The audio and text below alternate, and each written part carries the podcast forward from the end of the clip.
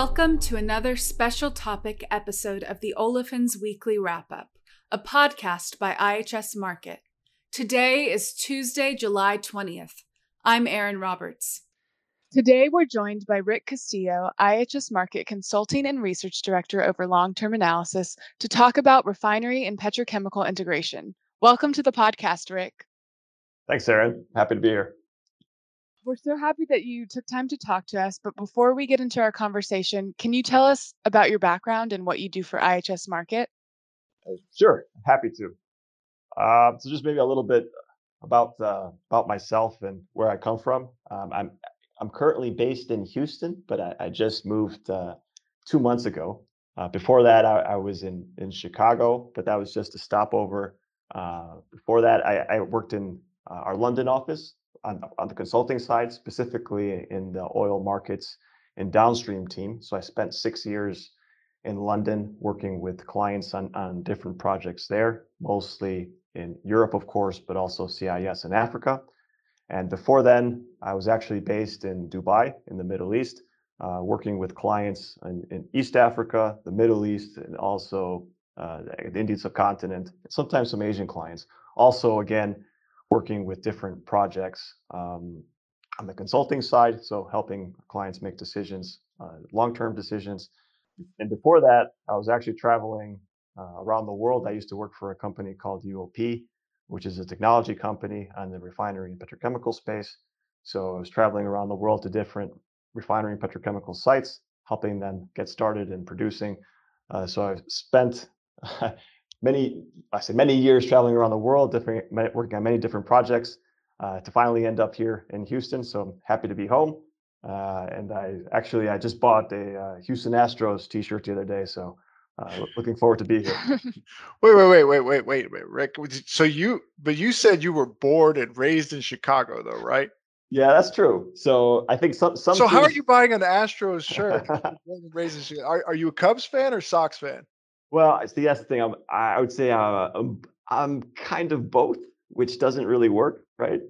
That's supposed to work, but but uh, I I grew up watching the Cubs on TV because they used to show them on TV. But I actually I I, I couldn't actually get into get in to see a game, right? Because actually quite difficult because everybody likes the Cubs. So I actually only ever really went to go see the Sox. So I'm actually fans of both. And now that I moved to Houston, well, I uh, you know I think I've got a become an Astros fan. So there you have it. So enough about baseball, Rick. So what are you doing for IHS Markit in Houston? I hear you're working on this big study. Yeah, that's right, Carlo.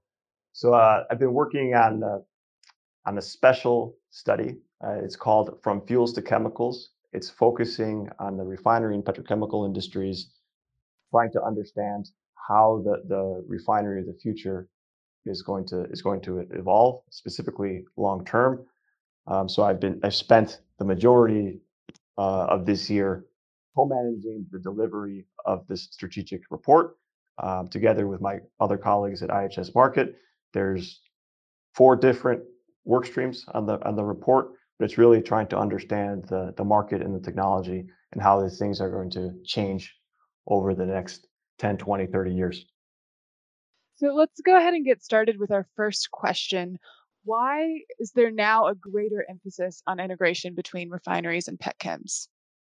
Sure, that's a that's a that's a great question because I think uh, from an inter- industry perspective, this is a topic that's been around for for many years, um, and I think that the the topic itself uh, lends itself to the the idea of and the question of the refinery of the future what is the role of the refinery as a manufacturing asset in the future? I think there's big questions that, that are being asked um, more so than, than before, and I'll talk a little bit about, about why that is. I just want to talk a little bit also about what the refinery, the, the, these different concepts uh, about the refinery of the future. So if you look at the refinery as a manufacturing asset, obviously you have inputs coming in, and then traditionally it's been it's been oil, hydrocarbon, uh, there's there's different questions as, as we go through the energy transition, whether some of the feedstocks might change, right? So we're seeing the idea of uh, maybe synthetic feedstocks, re- recycling streams, or even biomass or, or bio feedstocks that could be used as as inputs. If you look at the the refinery itself, uh, what goes into the refine, uh, what goes happens inside the refinery. Then, then they can talk a little bit about uh, renewable energy or, or, other things that might help the refinery evolve over the next 10, 20, 30 years. And then if you look at what's coming out out of the refinery, so the products and also the byproducts, um, there's there's recently been a, a shift um, as we move into a, uh, uh, I guess, a lower carbon future. So there's this idea that a refinery might be used to produce other products. Maybe mm-hmm. it's uh, hydrogen, maybe it's low carbon transportation fuels, but then maybe it's also uh, petrochemicals, right? More petrochemicals. So this is where our, our study focuses on the integration between the refinery and the petrochemical assets and, and how that is expected to change in, in the future, right? And I'm saying 10, 20, 30 years when, when I'm talking about these forecasts. So these are longer term forecasts. And part of the reason that we started to look at this now was because you go back and remember, I guess, what happened when uh, very quickly the pandemic spread and and uh, different countries around the world uh, basically went on, into lockdown. The transportation fuels market essentially disappeared overnight. Right? Yeah. People weren't yeah. driving. Uh, you know, people weren't flying. So really, the demand for these these products just it just it just went to zero in some cases. So, but at the same time, the demand for petrochemicals and, and specifically uh, non-durable goods, right? Yeah, packaging, yeah, packaging, packaging, yep. yeah, packaging. You know, plastic utensils, uh, different different things that you use once and you, you throw away, right? The demand mm-hmm. for this held up really well, and in some cases even increased, right? So you had this situation where the refinery was was was being run trying to maximize uh, feedstocks for petrochemical production, while at the same time the refined product demand went uh, disappeared. Right. So this is quite an extreme example of potential future that that that uh, it's amplifying some of the trends that we've been seeing for many years. Right. Where because of the energy transition, uh, because of more electric vehicles, there's a decrease in refined product demand, um, but at the same time there's an increase of, of petrochemicals. So really, we wanted to understand this this topic, this concept in a lot more detail. So we've been mm-hmm. working, spending a lot of man hours and research time trying to get a better understanding of of what's happening, what's happened, and how it's going to evolve over over the forecast. Yeah, because I mean, I guess Rick, if we take the example of the European refining complex and how that market dieselized over time, right? It was uh, they moved towards the diesel as the primary transport fuel. It only made sense that a petrochemical uh, industry grew out of that, right? Because if it's heavily diesel, uh, heavily dieselized market, you know, there's going to be a surplus of gasoline and and and naphtha and so it only makes sense to consume that naphtha in a naphtha in a petrochemical uh, complex, right? So essentially, what you're saying is now with the energy transition, you know, transport fuels beginning to peak, or demand for transport fuels beginning to peak. Um, what we've seen in Europe, what we see in Asia, may start spreading even more, right? Right. So I guess that's a, this perfect example. You're talking about uh, Europe. So I mean, that's a I guess a regional example, and no no two regions are the same, but right. it's that idea you're talk, talking about is the, the use of, of naphtha as a petrochemical feedstock, right? Um, and it, that point that you're making was specifically that because naphtha was there and is available, uh, it was a byproduct, right? So mm-hmm. it, it, naturally it would it would it found its way into the to the petrochemical industry.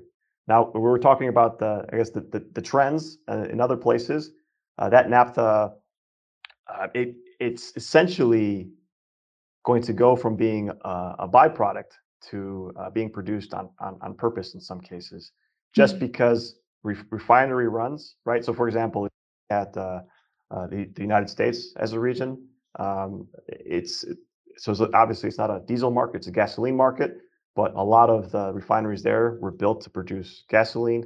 But um, with the increasing adoption of electric vehicles, demand for for for, for gasoline goes down. Um, so I mean, there should there should be more naphtha available there, right? Um, but if you look at, other markets uh, in Asia, for example, uh, similar thing um, where where you have well, and, and Asia is a little bit different because you actually have a you still have growth of refined products in, in some of the some of these markets. So there's actually uh, a shortage of uh, some of these these naphtha streams. So the the idea that the, the naphtha is is readily available in some places, it, it becomes a question mark because it might not necessarily not necessarily be there uh, when when when you need it essentially. Um, so it's different region by region, but uh, um, cer- certainly there's question marks around the availability of uh, of the naphtha to continue feeding the petrochemical markets. Okay. Moving on to a how, how does a standalone oil refinery go about this transition? What do they need to think about? Uh, well, I would say from a, from a refining perspective, uh, there's there's two main two main things that they can do, right? One is either to to make more petrochemicals directly, um, mm-hmm. and the mm-hmm. second way is to make more feedstocks, right? And and and then sell those feedstocks to petrochemical producers. Well, there's a there's, third way, right? Rick, they can shut down. Uh, well, well, that's uh, yeah. That's not part of the study. I get it. You know what I mean, right? No, no, no. So, so it's a it's a very timely timely point. So we are looking at that in the study because that that plays into the the supply and demand, right? Supply of these different feedstocks. So it's a very very important consideration. I mean, you're talking about about Europe. Demand for refined products in some cases already peaked, right? So um, there's there's a big oversupply of refining capacity. So certainly, um, a lot of these refineries are are potential to to be shut down, right? To be turned into something else. Um, so yeah, it's a good point you bring up, Carlo.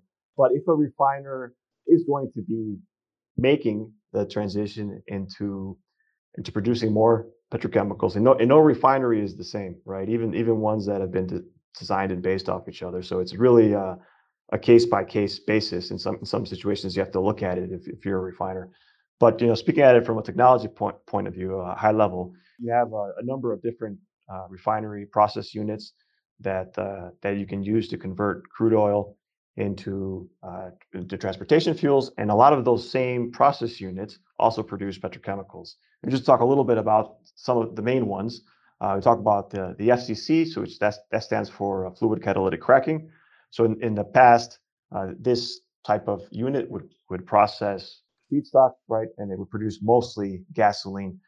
At the, at the same time, it, it produces olefinic uh, off gas, which in some cases you can change the, the operations or you can make different, it depends. You can make different investments or you change the operations a little bit, but you can increase the amount of, of uh, olefinic off gas. So you can produce more propylene, for example, from, from your FCCs.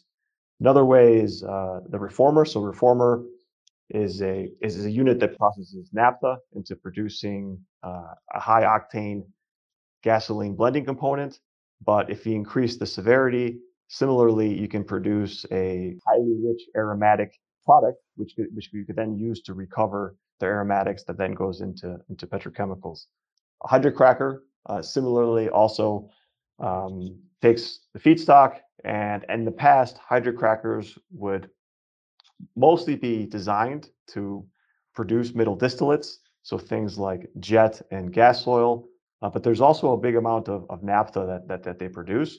And what we see uh, in the in the future is that maybe some of these units are going to be run differently, where instead of producing the transportation fuels, these these middle distillates, they're going to produce more and more naphtha that could then be used in the uh, in the petrochemical industry uh, by by steam crackers or, or other process units to to produce petrochemicals themselves.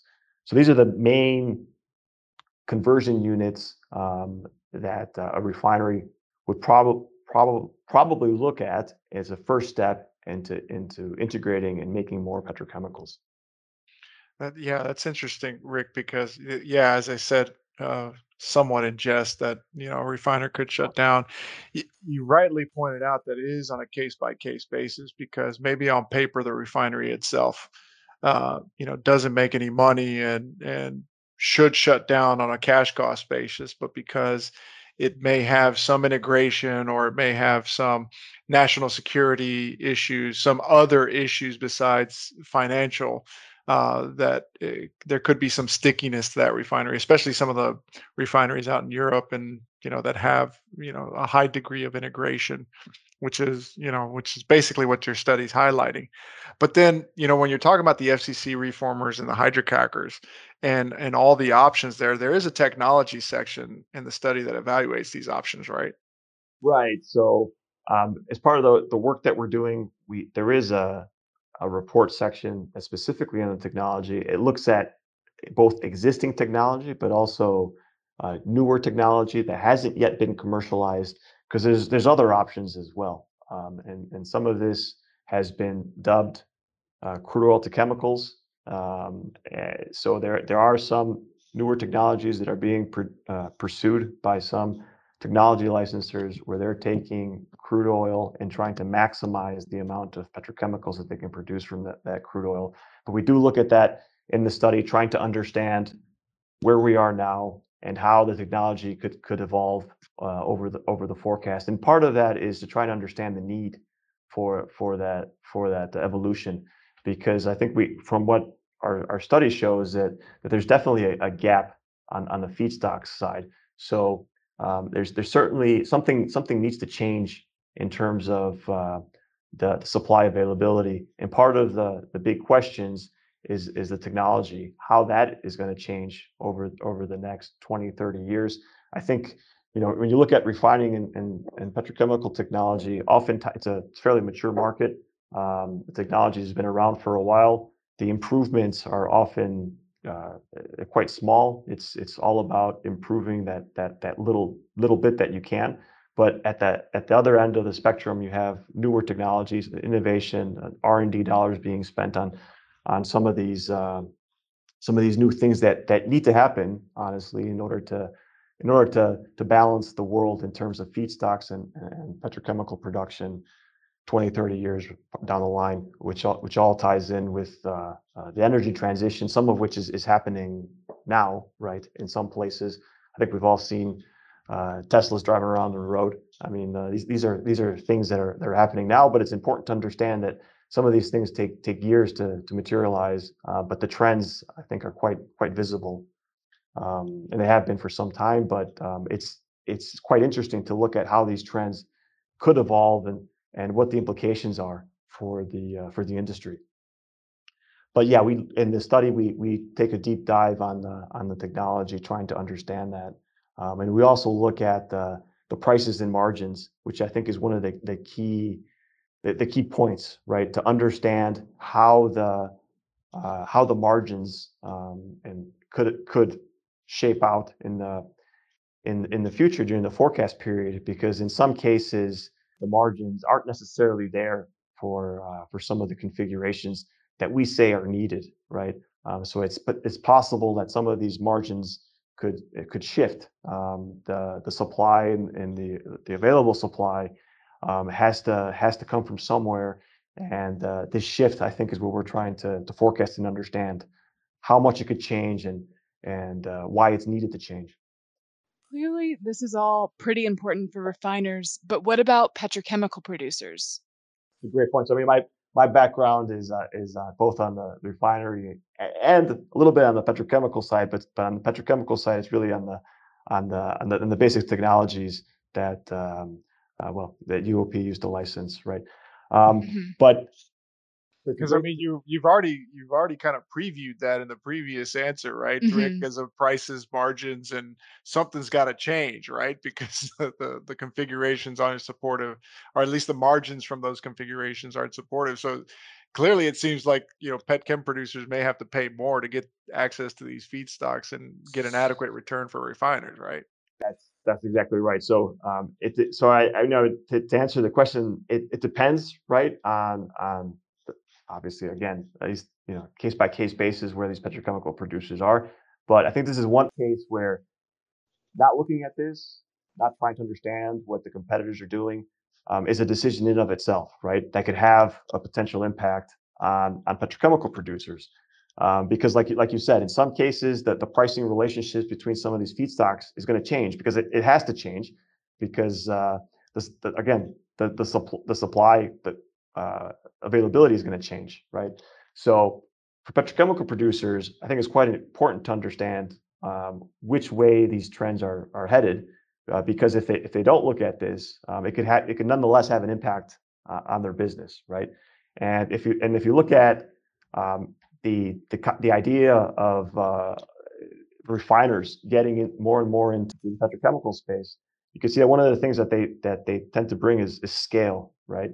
Um, I think recently or a couple years ago, there's been several facilities that have been built in in China where they've bought they've brought refinery level scale to petrochemical production, right? So this is, I think, the the application of this is uh, an innovation in of itself, right? And this, but this could essentially change uh, the, the landscape of the of the supply, which could have an impact on on all petrochemical producers.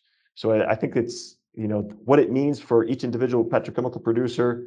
It it could it depends, right? But understanding the trends and and how uh, the the the feedstocks, the the pricing relationships are, are going to move is uh, can have an impact on their business, even if they don't if they don't choose to look at it.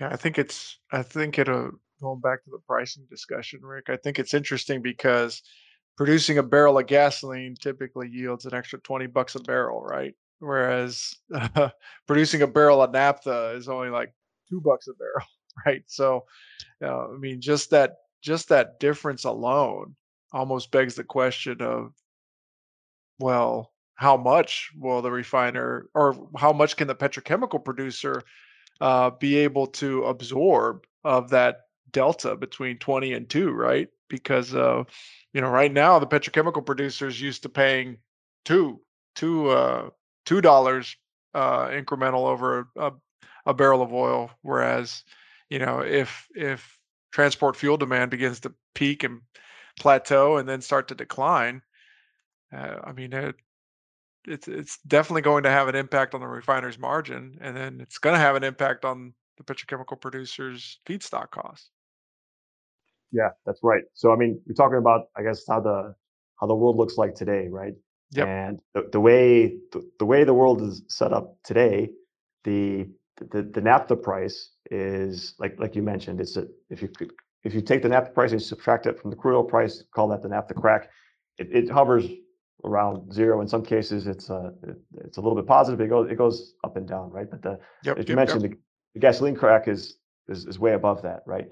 But in, in but in the future, right? If you need less and less gasoline demand, and the you know there's there's just basically there's less demand because people are driving electric vehicles or or whatever it may be. There's there's more um, efficient. There's also a lot of uh, efficiency that we haven't necessarily talked about, but you know miles per gallon has been increasing steadily over the years as as vehicles have become more efficient. But essentially, those pricing relationships, the way they are now, um, isn't the way they're, that, we're forecasting them to be, um, you know, 10, 20 years out, because the, at the moment, naphtha still is a uh, a byproduct, right?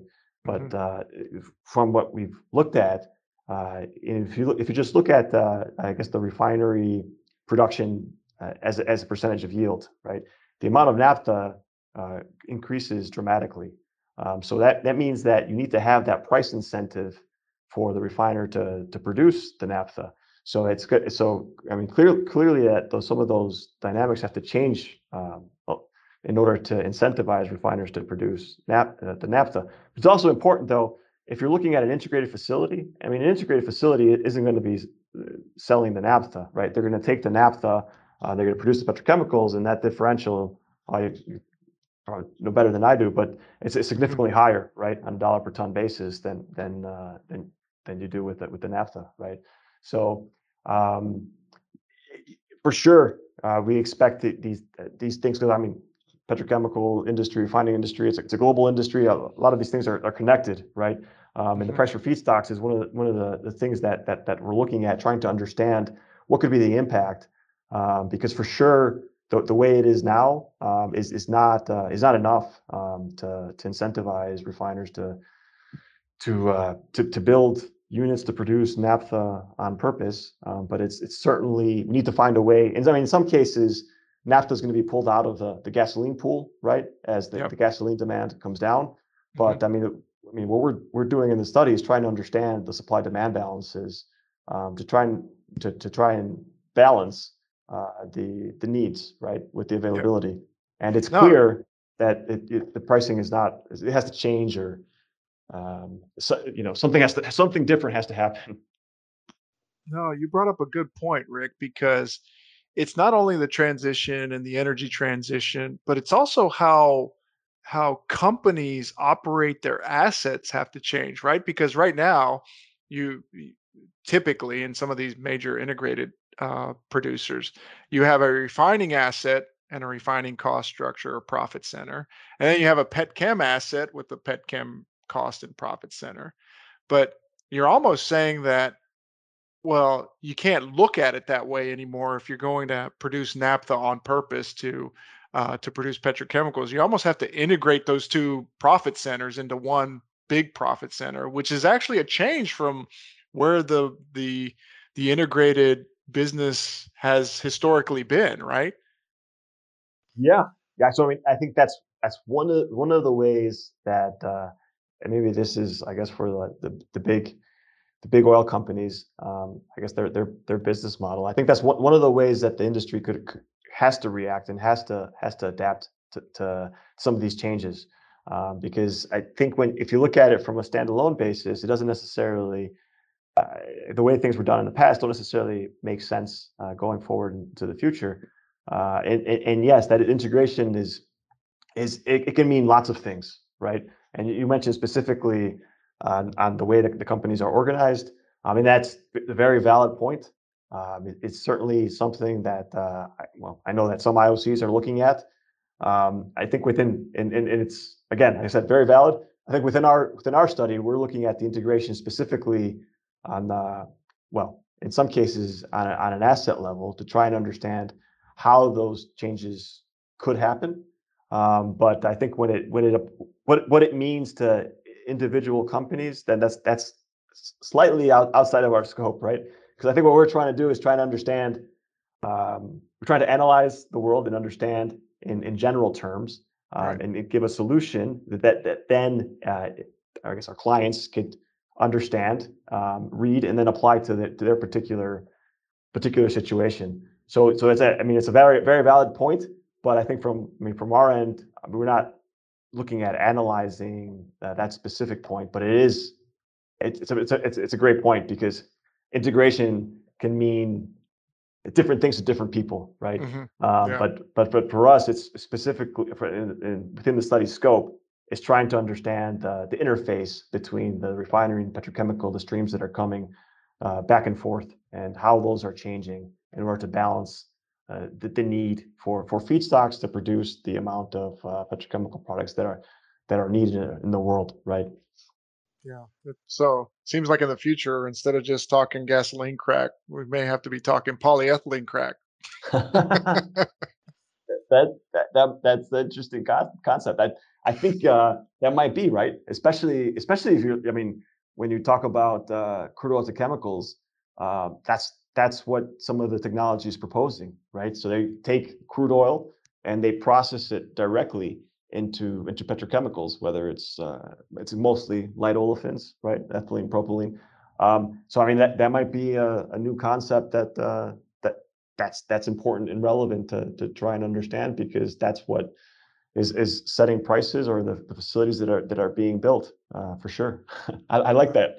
yeah, polyethylene crack, polypropylene crack. Um, so no, great, Rick. No, this has been all uh, this has been very fascinating, been a great discussion. So tell us uh, tell us the name of the study again and when it's going to be uh, available. Right. So the, the, name of the study is uh, From Fuels to Chemicals. Um, and it's, like I said, we've, we've been working at it, um, I'd say since the start, start of this year. Um, and we're trying to we're trying to wrap up the analysis and the reporting, and I would say it's at, at the latest it's going to be available um, at at the fall of this year. All right, great. Okay. Well, we'll post um, a link in our podcast notes so they can find more information about the study. And if you have any, if they have any questions, can they reach out to you directly, Rick? Yes, please. I'd be happy to talk more about the, the topic. I think it's a topic that's uh, very timely and interesting. Um, so I'd be happy to to answer questions or or yeah, just talk more in general. Okay. Well, thank you for coming on the podcast. Th- thanks a lot for inviting me. Thanks, Rick. As mentioned, you can learn more about the study via the link in the episode notes on all podcast platforms or reach out directly to Rick at ricardo.castillo at ihsmarkit.com. You can also find a link to register for the upcoming North America Light Olefins quarterly webinar on August 10th. Don't forget to subscribe to our podcast on SoundCloud or wherever you get your podcasts, and give us a like or leave a review if you enjoy it. Check out ihsmarkit.com/chemical for more information on subscribing to our services. And if you have questions or want us to cover something more specific, you can send an email to me at aaron.roberts at. Until next time.